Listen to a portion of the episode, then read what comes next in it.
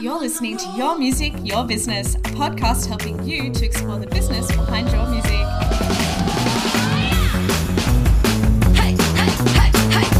Monica, thank you so much for joining the Your Music, Your Business podcast. You are actually the first uh, interviewer, so welcome. Yay! I'm so excited. Yeah, I love. I feel like it really is very good timing's not the word, but I feel like it's meant to be that you're the first person on the on the podcast. It's like a full circle moment because I remember one of the first times that we hung out in person was when you came over to my house and um, this is post BIGSOUND, and yes. we had some wines, and we recorded a episode for my podcast. So it's really, really cool that yeah. now you're you've started a podcast, and I get to be on it. Yeah, and I think even more ironically is um your podcast is the first ever podcast I've been on. So there you go, ah, full yes! circle. Love it. It was meant to be. Yes. Well, today I want to have a bit of a chat with you about mentoring and coaching within the music industry because it definitely is a space that both of us are finding within the music industry at the moment is new and different and um, we're definitely challenging the beliefs of a lot of different people in the industry mm, um, yes. some of those people that have been around for years and then some of them who've just been around for a little while and they love it and some don't and it's just a wild ride um, but i did want to sort of start off first by sort of asking you how do you define what you do and can you just like give me an overview of what what's what's happening with you right now? Yes um so currently well uh, this very week i'm doing a new intake of coaching clients. So a new lot of bands a new lot of people wanting to start businesses or grow their businesses in the music industry. And that has been really fun. So, specifically, what I help with is I help bands and artists, usually with their release strategy, but that touches upon so many different areas, such as branding, your market positioning, how the band works as a team, whether they're set up correctly from an admin perspective, if they have their finances in order, because if you don't have that, then they're not really going to have the money for the advertising tactics mm-hmm. that we discussed together. So, it's really what I do is kind of like for bands at least, it's the step before management. So it's really bringing a band from the local level to a point where they're generating a buzz and where they're ready for management and to work with you know someone like yourself or whether they're ready to bring a booking agent on board. And you know lots of bands that i worked with had lots of bands that i've worked with have also had label offers and have like gotten signed. So it's really about taking your band and treating it as a business and getting it to that next level, which means bringing people into your team. That's kind of what I specialize in. And for the business coaching side, it is about generating new revenue streams. And my mission at the moment is to help people that are doing their business as a side hustle to take it to main hustle, because that's something that I've been working towards for the past couple of years. And it's something that I'm really passionate about. I went full time in my business in April and it was kind of scary, but not really. It just feels like this is the right path for me. I was never built for a nine to five, and I felt really misaligned with who I truly was as a person. And I know that you're the same. Like you have always been your own boss for such a long time. And it's just mm-hmm. like there are certain people who that is their path. But unfortunately, we don't always have the skills or we aren't encouraged to pursue that path. So that's um, that's the focus with business coaching is taking it from side hustle to main hustle whilst also making a good income because i believe people need to be paid fairly for their work and also making an impact within the music industry and really um, making sure that you know especially like people i love helping people that are passionate about equality and inclusivity because that's you know something that we need in the music industry right now. And i want to support business owners to flourish if that's their if that's their beliefs. Yeah and to help help them grow that. And i think the bit that i love about your whole business model is that you know when you talk to bands it's big, like it's coming from a space where you've been in bands you are in a band and you are growing. It's not like you're coming from you know a, a, booking agent's perspective or even a manager's perspective like i do and just being like well i think you should do this. You're like well i have tried this. This is how it felt. Um, this is how much it cost us. Please don't do that. Um, and then like from the business perspective it's like you've got those like years behind you of trying to make the hustle and trying to do a side hustle and then move it into something full time. Like, yeah, there's no, I think for me, the definition I have with you is definitely like you are the person that like practices what they preach, basically. And do yeah, very well. thank you. No, I hope so. Um, and it's not to say that one's better than the other because obviously, you know, people that work in the industry, I mean, most of them are musicians anyway, so they can kind of get it. But um, you know, and, and obviously they do have a lot of knowledge to share. So it's not like one's better than the other. But I think for me, the difference is, I mean, look, I've made every mistake in the book. I've tried it. I've I've done the crazy weekenders to some random country town and like rented a van and spent thousands of dollars to play to two people. I've done that shit when I was younger. And I understand that finances are a huge issue within bands and you know coming from a digital marketing background as well you know my goal is to always like try and save the not that this isn't anyone else's goal but like i feel like i can really really it's one of my values to spend money on things that require an investment and save money on things that aren't going to help artists. And um, but most of most of all like i've just made every mistake in the book which is I'm trying to help other bands avoid. Yeah, and which I think a lot of people do relate to and you know find it a lot easier to work with you versus you know other people in the industry because they know you get it and they're not really uh, like afraid to come forward about what they're feeling um, which sort of leaves me to really like great segue into my next question which is like obviously you work with a whole range of different artists and art and clients and that sort of thing. And I definitely find this myself. I find working across different artists and different dynamics and different people that there's so many different um, strategies you have to use. how do you how do you find that? Like, do you find that it's different um, per band or client you work with, or even if they're international, like the differences in cultures? Yeah, yeah, definitely. So, I mean, I've niched down quite hard in my business. So, I just specialize in the heavy music scene. And that's because the culture, you know, there's such a strong culture, which I understand like the back of my hand. And also, you know, part of what I help with is like connecting people and networking and the contacts that the bands need to, you know, who, you know, for example, what PR company I think is going to suit them.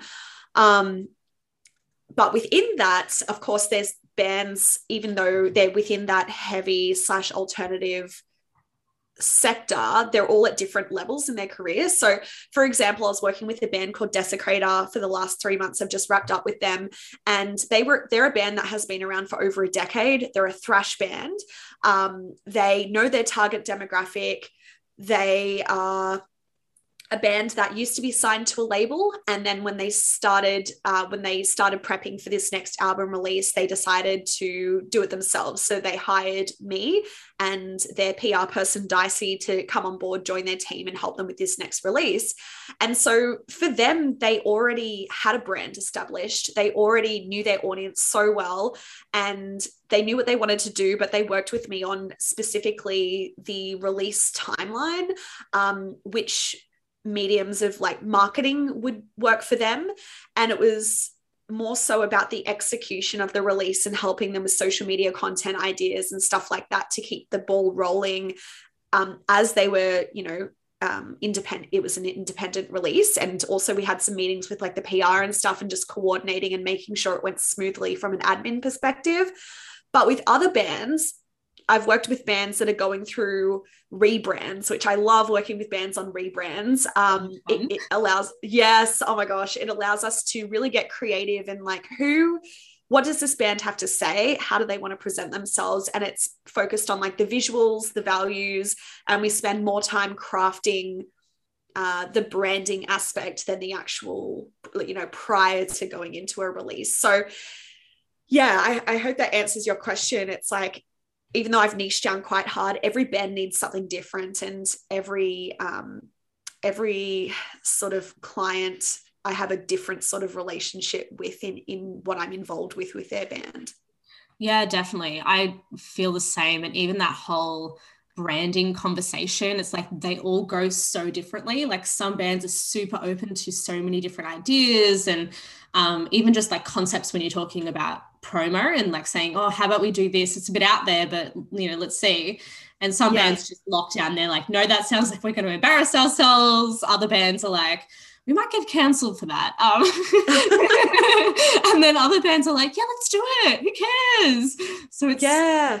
I find that like such an interesting um, part of the industry because you know I work with a lot of alt rock pop punk bands and yeah what some bands are open to and some aren't just are so dependent on um, who those people are in the bands but then also you know have they been in other bands before that have worked or haven't worked and um, things like that. Do you find that like the people that have been doing it for a while or been in other bands they're a lot more happy to keep trying think new things or what have you oh think? my gosh. It really depends. I mean with hiring like people like us you really have to have an open mind and you really have to have a trust in the person that you're hiring to consult with you because if you don't trust them then that's kind of weird that you're paying us like hundreds of dollars.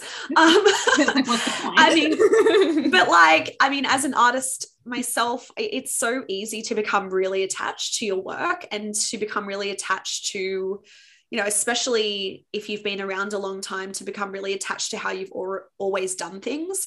And so sometimes, sometimes experience in some people can lead to being less open minded, um, which is interesting because, you know, they're usually hiring me to get to the next level and it's like well the definition of insanity is doing the same thing over and over and expecting different results but then sometimes experience also like it just depends on the individual because I've worked with a number of experienced bands who are just so open and so showing up to do the work and it's like yes they have all this experience and they want to take on my experience and you know most of the time I don't have very many disagreements with my clients at all. So most of the time, like as long as I explain things correctly, if this is why I think you should do this, then um, that's fine. But um, it, it, at the end of the day, it's like how how the individual artist or band wants to express themselves and their music and as much as I can come in with a, a fresh third party perspective, which is so, so valuable. I know this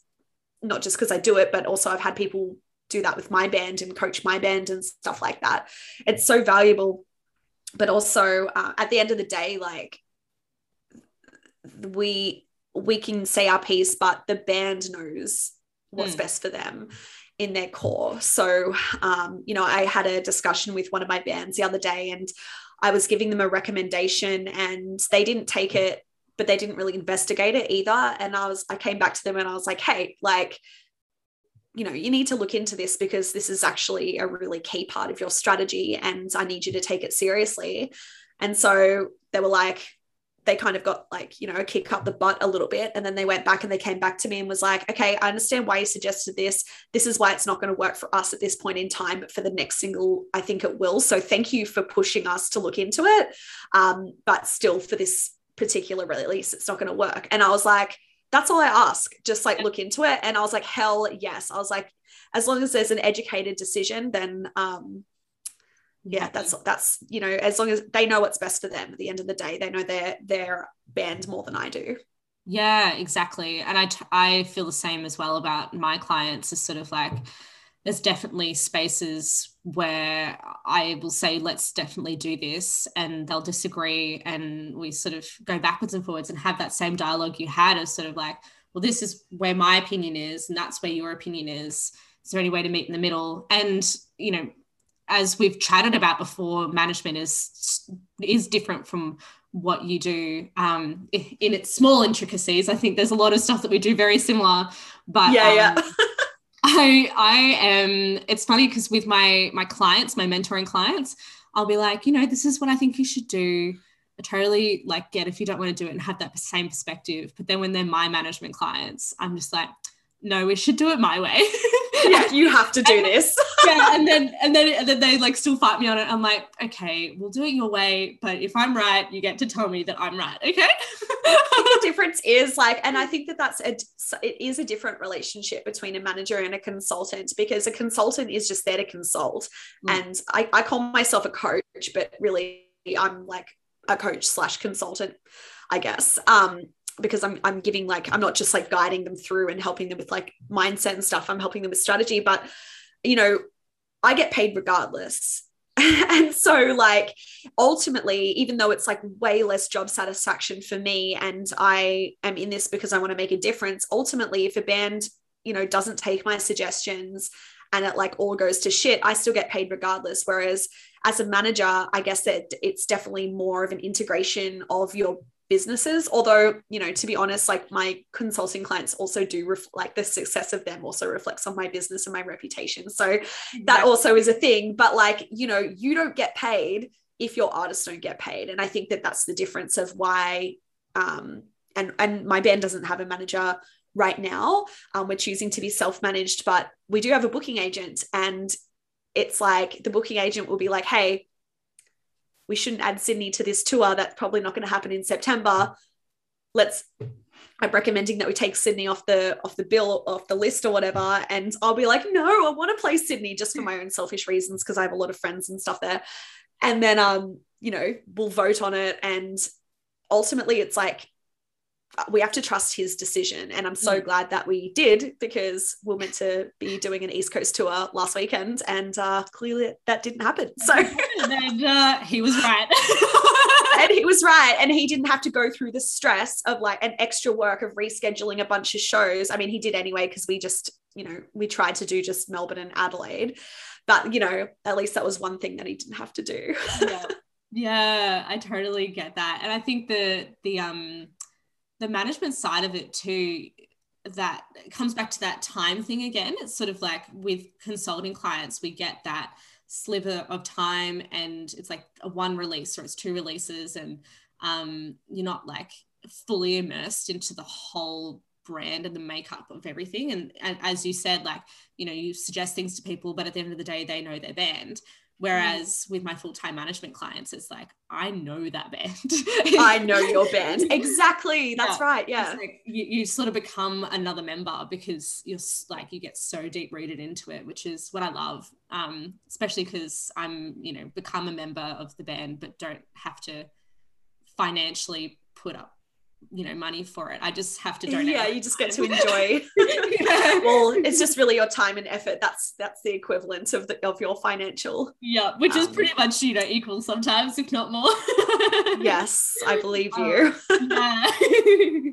Um yeah i think my my next uh question was i we touched on it at the start of the consulting and mentoring in the music industry is actually sort of a bit of a new space and it is growing mm. and it is something that some people are really open to and some people aren't.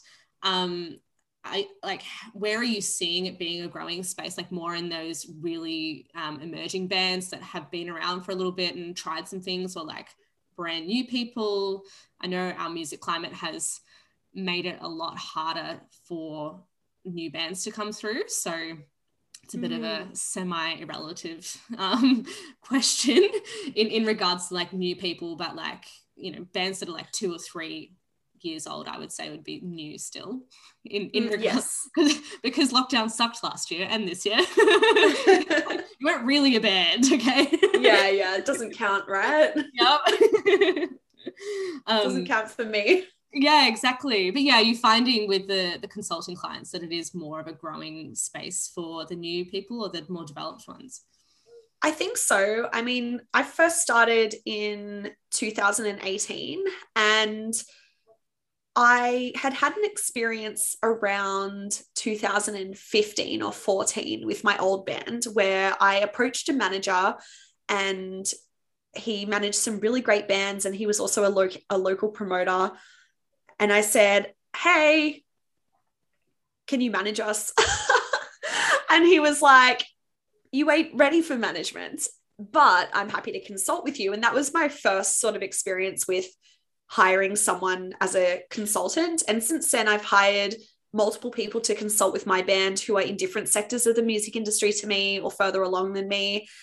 And but still like i mean i had that experience as i said in, in 2014 and 15 it completely changed my band's trajectory. We started playing the exact venues that we wanted to play. We started to sell out shows. We toured overseas. We got so many big support slots in such a short amount of time. It really helped our career because we finally got an insight into the way the modern music industry actually worked and the exact steps that we needed to do to get our name out there. And holy crap, it really worked.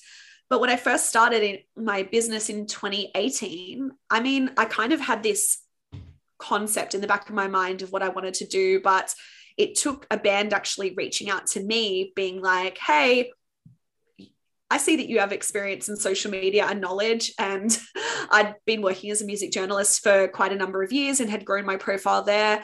And they were like, I don't know what exactly we want from you, but we just want to pay you to talk to us and to help us. And their manager actually hired me, and we had some sessions um, in person actually sessions here in melbourne at a pub in brunswick um, for a few weeks. And it was like during by the way in a pub. I, I know. yeah we just i brought my laptop. We all had beers. Um, it was like a summer's evening and we're sitting out the front and i was like holy crap i could do this forever. Like i could just talk about music talk to good people about music have a beer you know that's so the music industry right? Mm. um and but like that I had major imposter syndrome because there wasn't anyone in the music industry that I knew personally or that I knew really who was doing consulting and coaching and and yeah being in the coaching space of the music industry and so it was kind of scary because I really had to model my own business after people that were outside of the industry mm. and I knew that it was something that people wanted because you do have to test the market. And as I said, people were coming to me. I was getting DMs every single day from people that I knew, people that I didn't know, asking me advice. And I knew that there was some sort of gap, the gap between the artist and the industry side, which, you know, that gap, I only knew knew how to fill that gap because then I worked in the industry and I was like, oh my God, I've learned so much. And there's no, there's no way for musicians to know all this stuff unless they work in the industry or have someone to guide them. Right. Mm. So I knew that there was a need for it, but it was hard because yeah i felt like i was breaking the mold kind of thing mm-hmm. like i felt like the only people that i really heard of that it were doing something similar like manage the band um, or you know they worked for a music college like jmc or aim mm. and they were lecturers there and that's how they imparted their knowledge there wasn't anyone that was just going out there being a solopreneur just educating bands and having consulting sessions so I was fearful that other people in the music industry, because I realized that, you know, not to toot my own horn, I realized like it's a pretty smart business model to have, like in the sense that I, I didn't have an interest in being a band manager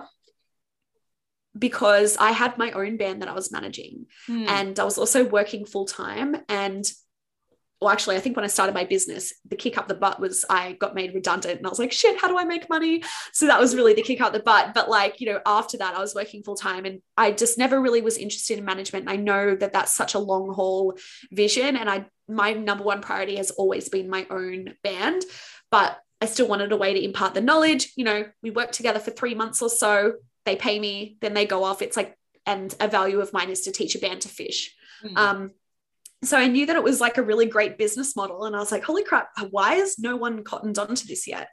Especially in Australia. Since then, I've met numerous people, especially in the US and, and globally, who do a similar thing to me, but there's still not many of us. No. So yeah, like it's it is still very new, but I now I'm seeing more and more people, and it's kind of cool. Like there's more and more people that are actually reaching out to me who run uh, businesses in other sectors of the music industry, like music media or um, something else, and they're actually coming to me and being like, "You've inspired me to add consulting and online courses to as a income stream to my business." Mm-hmm. And to me, I don't I don't see this competition. I think that like there is such a need, and also, you know, we all teach in our own special way. Like I, I was having this discussion with um Kate from Westwood Management the other day, and um who I know you know, and mm.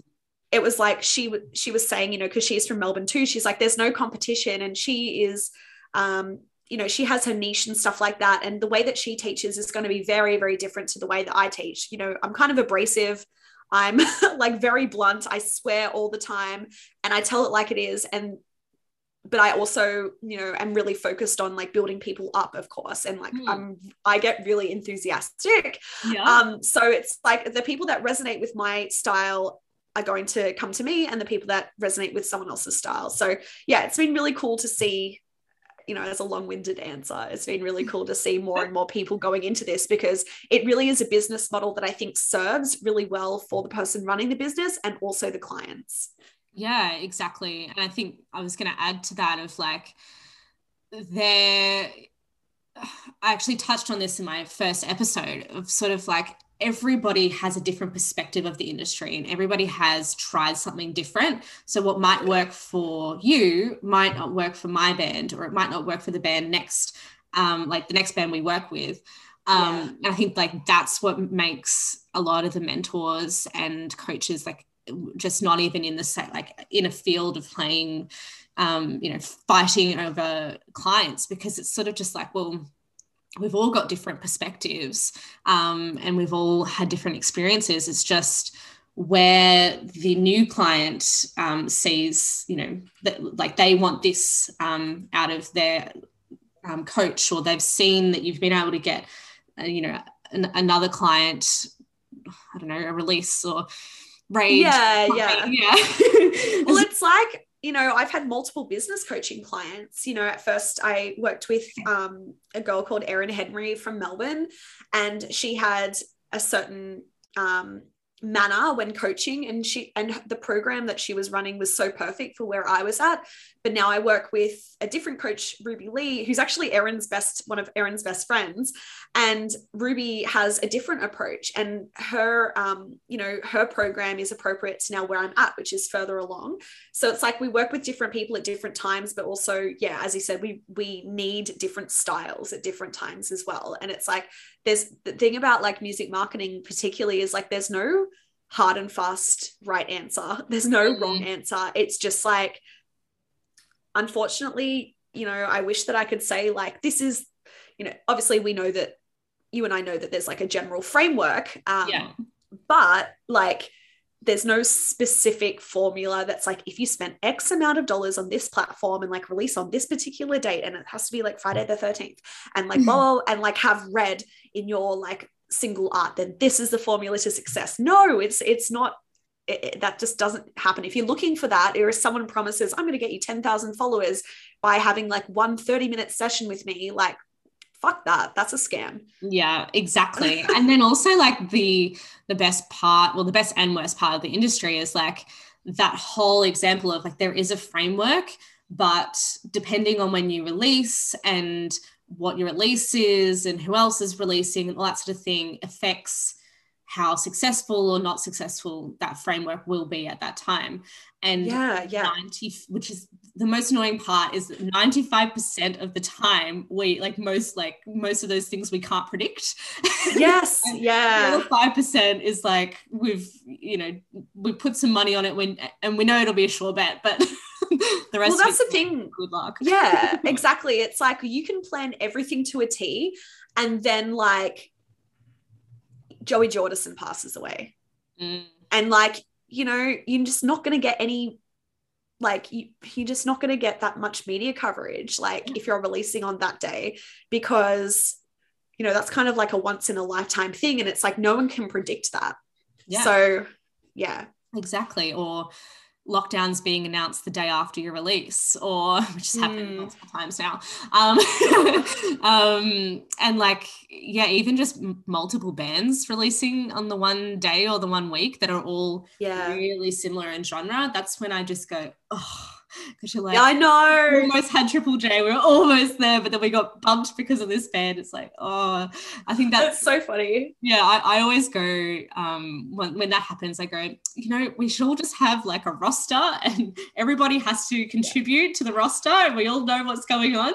It's like, oh my gosh, I so prefer that. Everybody like gets a, a day or something that they they get to use. Um, well, my friend um, Curtis from um, from C Squared, um, he he's a PR person and he there's like this website that he pays to be a part of, which he actually can see the up and coming releases from, but it's only from like mostly major labels or like at least labels like not independent so i mean and he uses that to advise his clients like okay don't release then because like that's when the new um you know I'm trying to think of a band that's like not Slipknot because now I've got Slipknot on my mind. I was like the new Corey Taylor album. No. Um, but anyway, he'll like he'll be able to see like you know if there's any major releases and if that's going to hinder like coverage, you know. Um, but that's yeah, cool. like uh, yeah. definitely have to get on top of that. Like, obviously, somebody's thought that one through. Um, but yeah, even just like those unsigned artists, because it is. Well, yeah. There's like so many people that just don't sign now. It's because what's the point if you have the money coming from your streaming? So, um, yeah, yeah, yeah, it's really interesting. The like for a typical day for you, I know that this is a bit of a, a tricky question because what is a typical day? But in your ideal day, what are you doing? oh my God, I love this question so much because, like, I don't know, the, people listening to this have to understand that, like, I went into my own business, so I didn't have to have a routine. But within within the uh, spontaneity of my day, there is certain things that do keep me grounded. So, I mean, like every night before I go to sleep, I check my calendar. That's like definitely, I have to do that or else I'm going to miss like a 9 a.m. meeting. Um, mm-hmm. So that's, and I need to set my alarm with adequate time before that because, especially during lockdowns, one of my biggest needs is for me to go for a walk to the coffee shop, get myself a large coffee, talk to the barista, have some human interaction, walk home, getting the vitamin D, and that before I launch into any meetings or anything like that. Usually, um, usually that's how it goes. So that would be like the first thing, and it, it's it seems so simple, but um, you know, it's it's those small uh, it's those small things. Like as I said, that human interaction during lockdown, which I really need. So that's a that's like a priority for for me. Um, and then I mean, it depends on the day. Like, I don't take any calls on Mondays and Thursdays just because Mondays I try and ease myself into the week and whatever that looks like for me to. And I try and do something creative on a Monday or at least do some like personal development or learning or something like that just to feel like I've accomplished something um, without just diving in and like, you know, giving my energy to other people, which I love, but you got to fill your own cup first. Mm. Um, I mean, a day like today, for example, this is my fifth meeting. So I had two client calls this morning. Um, and then I had like half an hour and I did an interview on the West Underground podcast. And then I was helping my friend um, Jocelyn from my business group um, get her hours up for life coaching. So then she life coached me for an hour. Love and now I'm on that. this call with you. Yeah, I know.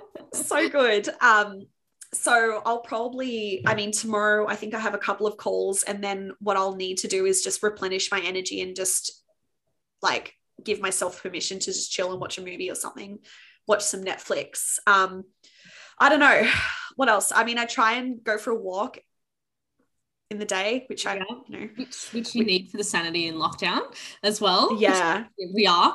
Um, yeah, I think I find it really interesting the fact that you have sort of acknowledged that you need replenishing and that you need to be filling up your own cup and things like that. I think that definitely yeah. comes with the like owning the business side of the music industry, sort of just like and working for yourself realistically of just being like, okay, well, this is what I do need. Um, and, you know, for myself, I've come across that as well, but it took me a lot of burnout to get there. Was, did you find you were the same? Just sort of like having yeah. to sort of learn the hard way through that, giving yourself time? Yeah. I mean, I am, I'd be, I, I um, I sent you that that link to quiz your own human design. But um, so in human design, which is kind of like astrology, I'm a manifesting generator, and what that means is basically my body type and the way that I work best is I have a lot of ideas and I need to action them like yesterday. Mm. So like there is very little lag time between me thinking of an idea and implementing it and I work really really fast and if there's anything that comes up that slows me down, I get really frustrated and um, I need constant change. And that's what makes me feel um, like that that's what fills my cup is that things are new and exciting and adventure and that's but that suits me whereas my partner is very very different to that so in human design he is a um, projector and projectors actually need a lot of rest. So they it's it doesn't mean that he's like less productive. It's like he needs to he'll have a meeting and then he'll need to sit down and take a break and just zone out on his phone and then he can have another meeting and then he needs to zone out. Whereas like me i can just like somehow just whip up the energy and be like blah blah blah. I mean tonight i'll probably have like a bath and chill out. Yeah. but i think like we have to remember especially you know in the age of the internet that it's really easy to like look at what other people are doing and make assumptions about their life. So you know what i always tell like especially like my being in a band members because quite a lot of them have gone through burnout in the past i've gone through burnout. And it's like um resting and filling your own cup is part of the work. So me going for my walks in the middle of the day that's part of my eight hour day. I don't beat myself up and being like, oh, you didn't work like for that one hour because you went for a walk. Mm. And like, because, you know, likely I'm eating lunch at my desk anyway, but not always. Um, and the thing is, you know, we're conditioned and trained to think that sitting in front of our computer and looking productive is quote unquote doing work. And that's, it's not the case. Like, I have my best ideas when I'm out in nature going for a walk, listening to a mm-hmm. podcast or listening to music. It's how I've always written songs. It's how I come up with ideas for podcasts and stuff like that. You don't get, you aren't creative just sitting in front of a computer. So, what I've really learned is to, you know, a lot of people talk about work life balance, and I actually don't believe in that because my business is me. Like, I'm a you know i'm a personal brand and even if you if you're not if you're largely working for yourself it's the same concept, right? So me going for a walk, that's part of my work day. Me going to yoga, that's also part of my work day. Me, when I'm out with friends, like obviously I'm not going to go on my phone like when I'm out with friends because that's rude, but like I might think of an idea like while I'm waiting for an Uber and I'll write down a note in my phone. Like you can't you can't switch off creativity. So I find that the best way to have a balance and to look after yourself is to really get used to blocking out the conditioning of um, you know the capitalist society that we live mm-hmm. in and that you know 40 hour work week is normal and especially if you're a woman like i got to say we don't work on a 24 hour cycle like cis men do or anyone that was assigned like male at birth we work on a 28 day cycle. So that means there's going to be sometimes in the month where we are more productive, and there's going to be sometimes in the month where we're like in winter and we need to rest. And that's when we do self reflection. And yeah, like, yeah, we're going to have some, some other moments where we're more confident and where we're going to where we're going to feel like really good and like really beautiful and we want to be social butterflies and so i think like you know however you identify you know gender wise it's about learning you and mm. your body and learning to tune into what are your needs in the moment. And it's really fucking hard. It's taken me years to get this way because, as I said, I've had burnout before. And um, yeah, it, it's just you end up wasting more time if you burn out rather than just learning to take a break and listen to your body. Yeah, exactly. And I think that whole um, you know the best ideas are outside in nature or like um, my some of my best ideas or you know thoughts forming thoughts and um, concepts actually come from talking with other people and connecting what their perception of the world is versus mine. And um, you know we find this a lot but like the two of us when we talk is sort of like this is my perception of the industry this is your perception of the industry. And then we sort of end up melding something together and we're like oh that's a really good idea. Yes. Oh my god that's such an important point is like something that i was lacking for a long time. I don't know about you but i'm sure like you can relate to it is not having people in the industry that you can bounce ideas off mm. and um, not having yeah. people that really get it. Um, so it's really important that you surround yourself with people who understand the path that you're trying to pursue because if you're trying to be a musician, say, but you're surrounded by quote unquote like nor- normie people who just have nine to five jobs and who don't really get the whole music thing, you're like a musician's lifestyle is extremely, extremely different. Even if you have a day job as well, it is just going to be different to you know people that want a more stock standard nine to five and there's nothing wrong with that either but um, you need to surround yourself with like-minded people because um, you, you, know the people the values of the people that you surround yourself with will like by osmosis like integrate into yours over time and you won't yeah. even know so yeah yeah exactly and i think that is you know when i work with my clients and my full-time management bands it's sort of like you see the differences in a nine to five without any other commitments and then a nine to five with um, you know a band attached to it. Like it's a lot. Yeah.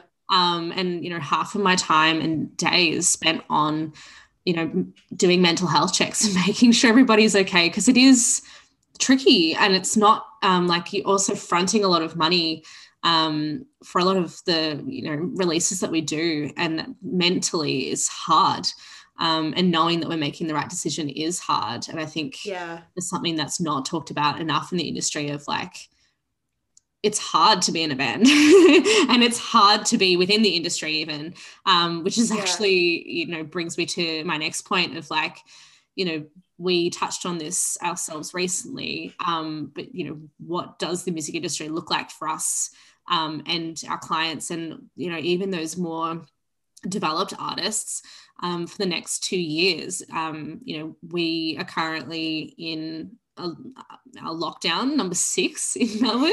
We definitely know how yeah. to do it well now. um, and yeah, we've both of us have talked about, you know, where does that look and, um, you know, different influences we're seeing within the industry that have positively and negatively changed our views um, of where the industry is going. Um, where do you feel like the industry is going for the next two years? Like, do you think it will? be a, produ- a productive space or do you do you sort of see we're sort of still in a bit of a stagnant area well i'm going to have to reference coach canatelli with this answer because he said something that i think has resonated more than anything else that i've heard speaking to any other colleague who's trying to answer this question and that's like one thing i know for sure is that we're going through another big change in the music industry uh, which is akin to for example, when we switched from physicals to streaming, from when we switched from vinyl to CDs, uh, we're going through another major change now. And the other thing I know is like, I don't think anyone can answer that question for sure. I mean, one thing I think we've all learned is to be more flexible and to go with the flow, and also how important the online space is because I've seen bands completely blow up in 2020 like blow up in a good way. I've also yeah, seen bands blow up in a bad way and break yeah. up. Um, Both sides to that are incredibly relative. Yeah. yeah, exactly. Oh my gosh. Um, you know, a band, you know, like like Paperweight from Melbourne, who got signed to the biggest management agency in Australia for heavy music without having played a show, and then built their profile online. Was so good at social media not like crazy, crazy followers. Like it's still appropriate to how long they've been around. Again, like expectations, but you know, and then they got signed to like the biggest, you know, open door management, arguably the biggest management company in Australia for heavy artists, and sold out their first show and now are on festivals. And it's just like, if you learn to do things correctly and if you utilize the online space properly, there's no reason why that can't happen to any band as long as they got good music. Um, and so and good what? Branding. We've got to define that. Okay? Oh yeah. they did. They did have good branding. Oh they gosh. did, and I think that was you know part of the difference. Um, and sort of having those conversations when they needed to, because I think you're completely right. Yeah. I think you know last year we saw a change in the music industry and we're obviously still seeing a big change and a change i personally didn't expect to still keep happening but you know last mm. year i think sort of blew out um, it like blew out of the water all those sort of like guidelines or, or, expectations or markers that we were trying to aim towards in regards to helping bands climb up their career ladder. It's sort of like, you know, some bands last year were able to go from nothing to like huge accomplishments. Um, yeah.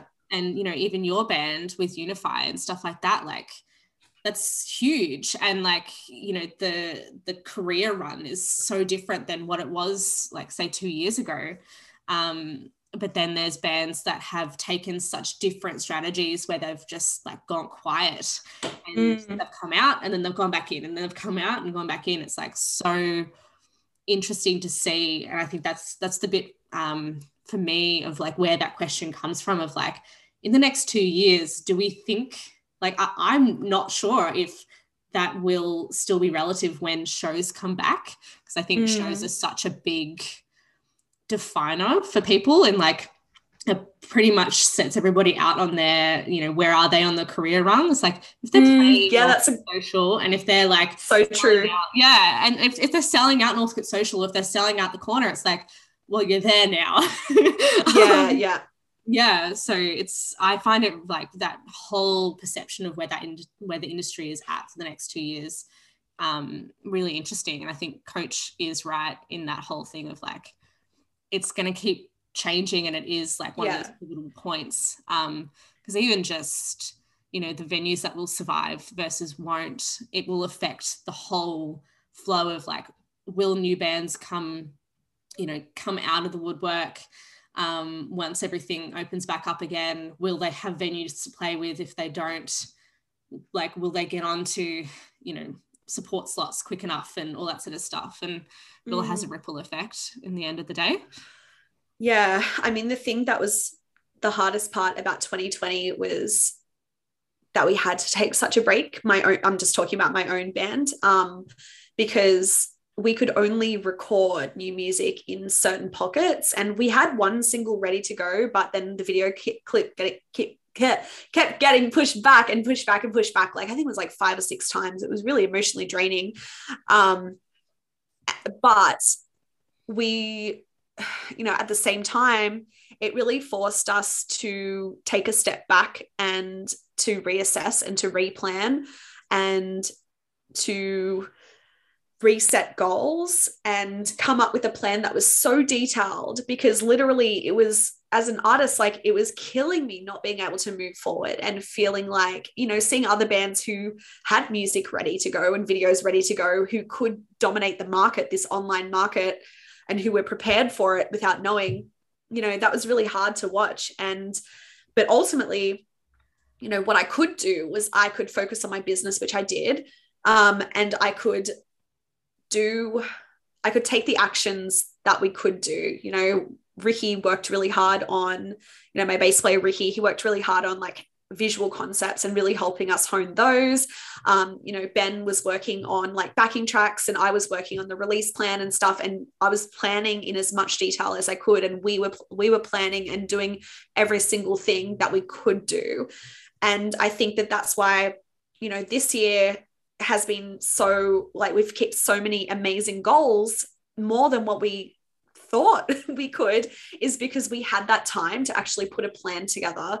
And the plan changed because 2020 just was a crazy year. And the plan that we had at the beginning of the year going into it looks so different to the plan that we had at the end of the year going into 2021 so i'm actually even though it was just so horrible um you know that feeling of not feeling like I was moving forward in my career. I'm still so grateful that, you know, I was able to plan and that we could then execute the plan, which um, has landed us some really cool opportunities now. Yeah, definitely. And I think that was in some ways where you saw some bands really flourish and some bands that just couldn't handle.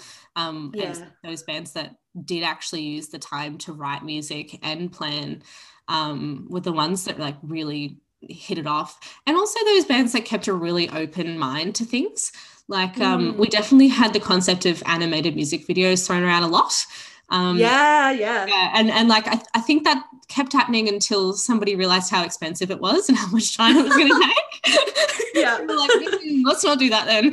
Um, but yeah. yeah i think it definitely last year was um, it was hard not doing shows. And I think, you know, personally, I found it even harder this year because there's been people that, like, at least last year, it was like everybody was locked down, nobody could move, nobody could do anything really. And nobody could, like, you can only have a digital growth online. Whereas, yeah. now it's like we get put on shows that don't happen or there'll be like you know Adelaide and Perth or whatever are like still open and all these bands are like Yeah. up over there and you're like Yeah.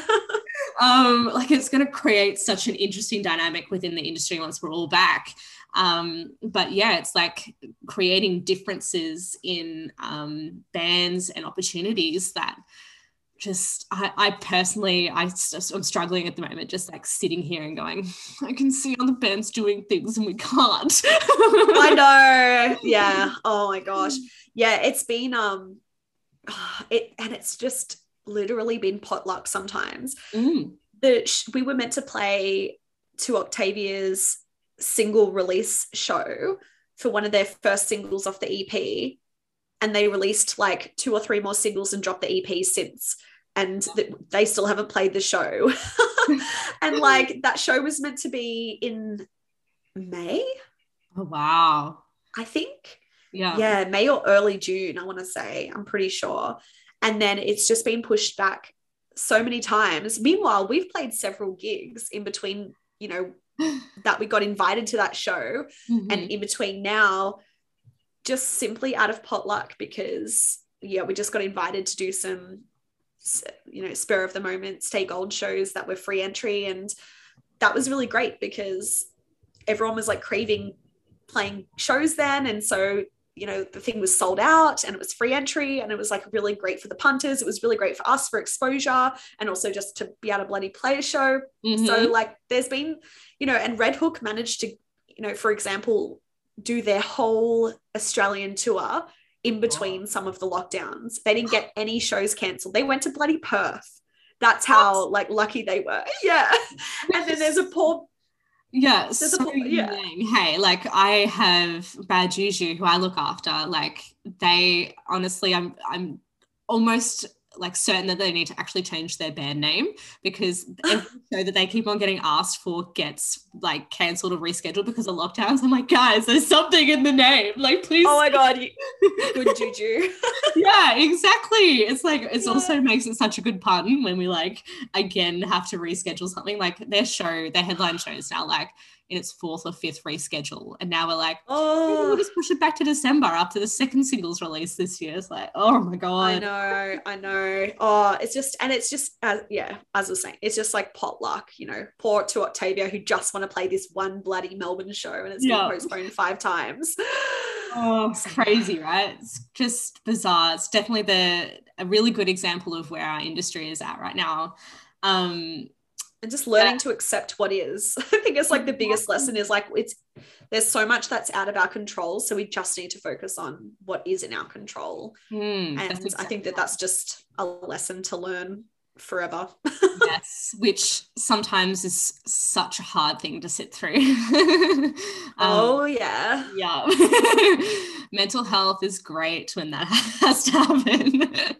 Oh, don't even ask me. I was up till 2 a.m. last night just stressing about our Facebook ads being shut down. It's been Oh, shut down since May and they won't tell us why, like what the breach was. And I've submitted all these business documents. Anyway, this is what I talked about in my life coaching session earlier today. I was like, I'm frustrated with Facebook. And but ultimately we had a really successful release for hindsight, Yeah. just with no Facebook ads whatsoever. Like we got two festival offers, like thousands of streams playlisted, like all the things that we wanted to tick off, like rotation, everything that we wanted to tick off, like everything on our list and more. Like it blows my mind without any Facebook ads. So it's like, bizarre. fuck that platform. Facebook's dying. But anyway, I was up till 2 a.m. stressing about it until I had to just put on a meditation and yeah, just be like tell myself to stop. Yeah. yeah. Oh, I love that. That's definitely uh, the truth right there, isn't it? It's just sort of like, and here is another example is how everything is so different and so hard in at times, and then so easy at others. It's just, yeah, definitely. and that goes back to like what we we're saying about you know the hustle culture it's like yeah like i preach i preach incorporating looking after your mental health as part of the work and like i may share like all the fun stuff on social media but people aren't seeing this doesn't happen a lot. Like i'm not saying that it's anything that people should be worried about but it's like people are so unaware on social media of what goes on behind the scenes. Like no if i wasn't on this podcast no one would have known that i was literally like eyes wide open staring at the roof last night till 2 a.m worried about the fact the fact that we can't seem to resolve this issue with facebook ads. Yeah. Um and there's literally nothing i can do about it. I've done nothing wrong. It's like an issue on their end. And from what i hear from most people they're having trouble with facebook ads. But like all of that aside it's like i don't know. I just think it's like an interesting insight that I just wanted to reference that because I just think it's so easy to get caught up with other people's lives on socials and you just really never know what's happening. Yeah, exactly. And I think it's definitely something that I see people start to show a bit more of that side of the struggles and things, but obviously you can't show everything. Um, and yeah, I think that's also the other side of this podcast is like showing the realities of like, this is hard and like, but and like it's a business and you've mm. got to treat it that way and like there's going to be so many ups and downs and i think what really sums up the industry for me in regards to how hard it can be um, and also also how easy it can be sometimes is like when you get to the release day and you go just looking around just being like it, this seems a little easy. Is, is, is yeah. I haven't done yet. and you're sort of just like, and, and then you go, oh no, I haven't done this. And it's just, you know, starts you off into the next spiral of things. It's just, um, definitely that scenario right there sums up what the industry is. It's like, oh, actually, oh no, that hasn't been done. That's a huge issue right there.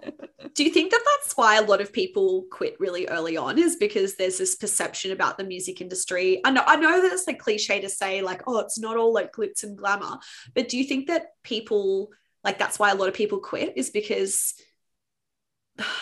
i guess like it's impossible to see like the full the full picture it's like yeah like i don't know because on one hand take BIGSOUND for example it's just a week long party and it's like you will learn so much by just having a beer with people and drink and getting drunk with people like in other facets of the music industry like you will literally learn so much i learned more like from one week at BIGSOUND completely off my face than I did in my three year bachelor degree, honestly. Yep.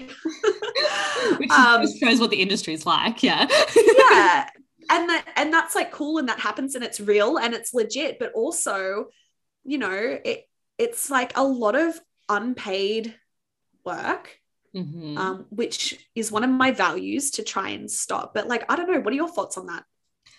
Um, I think foundationally the the open perception on how long it takes in anybody's career, mm. whether it be within the industry or as a musician in the industry, is just not talked about um, enough. Yes. Pay yep, is yep. not talked about enough.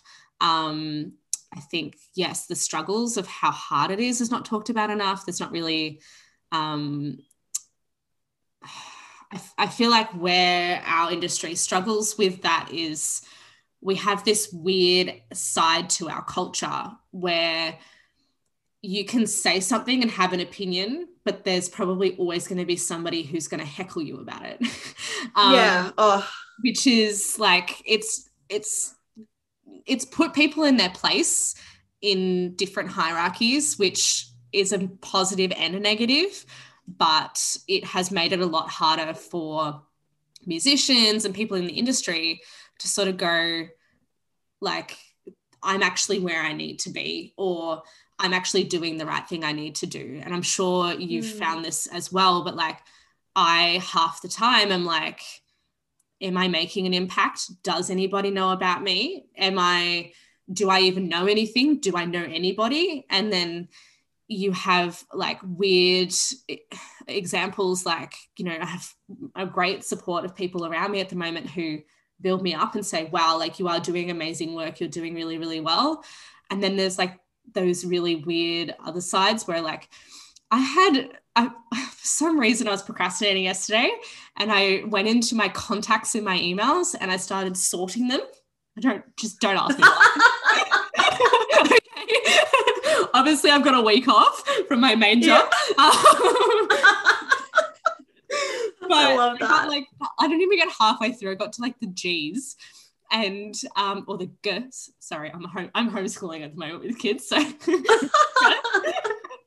um, but I got to the to the G's or the G's, and I'd already had 200 industry contacts, and I was like, "What? Wow! Oh my god! I know that many people. Like, I totally recommend you do that, Monica, because like, so eye opening for me. I was like, "How? What? How did I get all these people?" And like, some of I it, do have, yeah, I do have a little black spreadsheet. Mm. yeah, well, well, a little black book. yeah, that's something I used to have of like an Excel spreadsheet, but I'd stopped doing that.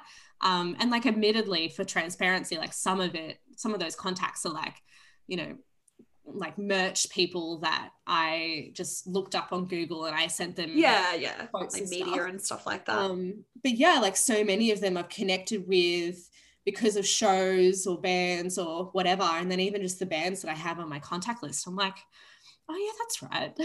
It's like that band played with that band. Like, oh, how interesting. I didn't know I knew this many people. but what was like what's cool though is like you pull you you're like so aware that you're procrastinating and then you just like pulled yourself up on it and i think that that's like one of the hardest things about this industry is like you have to be so self-motivated Mm-hmm. and if you're not self-motivated you're like you're just not going to have a career yeah, I I don't know. I just think that that's just the way it is, and that's why I also am so encouraging of like people that want to get into the coaching space because every single sports team has a coach. Like when you're an entrepreneur in the music industry or when you're a musician, you don't have a manager to tell you that you're doing a good job. We don't have HR, so that's why entrepreneurs, and that's why I believe that going you know more and more musicians and and people that work in the industry need to have coaches to keep them not only accountable but just feel like they have someone to talk to and i Mm. think that i think that that would be a much foster a much healthier music scene yeah, that's exactly right. And I think the other side of that is um, learning and about and being more transparent about time management as well. I think that's a lot of like it's a huge part of the industry and like what I see the differences in between somebody in the music industry space who's like really making something of themselves and really helping their clients and versus the people that are just like you know sitting at the the bottom level. I don't know. It's, it's a bit hard. Like you don't really want to compare people because they're all on their own paths but most of the time the people that are really successful are the ones that are like really great at time management and really great at their own boundaries and things like that. And it's um but like also it needs to be said that like it's all a learning lesson. It's all relative. Like you're not just gonna wake up one day and just be really great at time management. Um, yeah. it's like you learn a little bit and then you'll you know maybe fall back into old habits and then you know progress as you go um, which is the great part of life yeah time management definitely. And look like no one's perfect. Um we all have days where we procrastinate and it's like sometimes we just need to procrastinate. Like sometimes it's okay to just let ourselves like some maybe we just need a brain break. Mm, or but then other times we can ask ourselves all why are we procrastinating? Why are we spending so much time on redoing our website for like the 20th time which i've definitely been guilty of? Yeah. And it's like usually because we're trying to avoid something or we're overwhelmed and it's like well once we can like identify that then we can begin to look at the problem. Like if you're a musician and you've had music recorded for the last couple of years and you haven't put it out there but you want to put it out there and you want to grow your fan base and you want to take music seriously but you just keep recording and writing and you know it's like that meme that i always reference with the skeleton at like the, Yes. who's a engineer and he's like the mix is almost done um, like if you're procrastinating over putting your music out maybe you maybe you need to like seek information on what your next steps actually are you know maybe that's your next step. You, maybe you're procrastinating because you don't know what to do next. Maybe you're procrastinating because you aren't confident in yourself and you're worried about judgment. Maybe you're fearful. Um maybe you don't have enough money and you need to save Yeah. money. yeah. Oh my gosh yes. 90% of the I- time. yeah i mean i would rather bands like push back releases than put stuff out without the budget to properly promote it because ultimately then it's just going to waste the money that you spent recording so yeah i don't know but that's my thoughts on it yeah, I love that. Yeah, I um I think everything we've said today has been so true. Um, can you hear my housemate vacuuming now? yeah, I told that's all right. At the start, like before you start this podcast, I'm like, I, I live in a share house. This whole podcasting thing is going to be so hard. But hey, no. as the music industry for you. I'm like, you know, my my my office is within my bedroom, so that's rock and uh, roll, right? Uh, you can rock and roll. My, my cat, oh, don't worry, my podcast, my cat is like yowling in the background, trying to get in the room, or like my partner, he sneezes incredibly loud. Like it's, I'm oh. About him. Like that's how powerful his sneezes are. And like it'll be, of course, when I'm trying to have an interview or record a podcast. But yeah. I don't know, it's real. That's, this is life. It's like mm-hmm. um, one of my favorite like podcast episodes that I've listened to were recorded at like, you know, I was listening to a podcast. Um, it's not around anymore. But I, I can't remember what the Rodney Holder podcast was. Um, the music music business facts yeah it's not around anymore but anyway he has a couple of episodes that he recorded at BIGSOUND and you can hear like they're at the pub doing an interview with a microphone in the middle of like a bar table and you can hear all the like the music playing in the background and i don't know i think that's rad. I think yeah. um i actually don't mind like podcasts which have a bit of ambience to them. Yes, exactly because you also know that it's real and it's not just this you know fake experience. Yes um, yeah yeah exactly. Um well I really, really appreciate your time and all the insights that we've both sort of been able to um, sort of talk about. Um, I actually have one question that I'm going to be making a priority with every podcast. And it is I actually do this with my clients, and it is like looking at yourself when you're 80 years old, perhaps you've got a grandchild on your lap or you're regaling people at the nursing home about your, your life That'll story. me. Yeah, that's me. What, yeah. what do you feel you'd want to say that you've achieved? Oh, I just want to say that I've tried everything. Wow. Yeah within yeah, the industry or are you going to start jumping out of planes now oh no everything like jumping out of planes still need to do that like i don't know the biggest regret that people have when they're on their deathbed is that they they regret the things that they didn't do as opposed to the things that they did so i have always tried to remember that that fact and try anything once yep i love so that. i I hope that when I'm, you know, in the nursing home, that I'll be able to say, damn, she's fucking tried some crazy shit, but at least I can say that I did it. yep. That's a great answer. I love that. Yay. oh, fantastic. Well, thank you so much, Monica. I really, really appreciate your time. And Yay.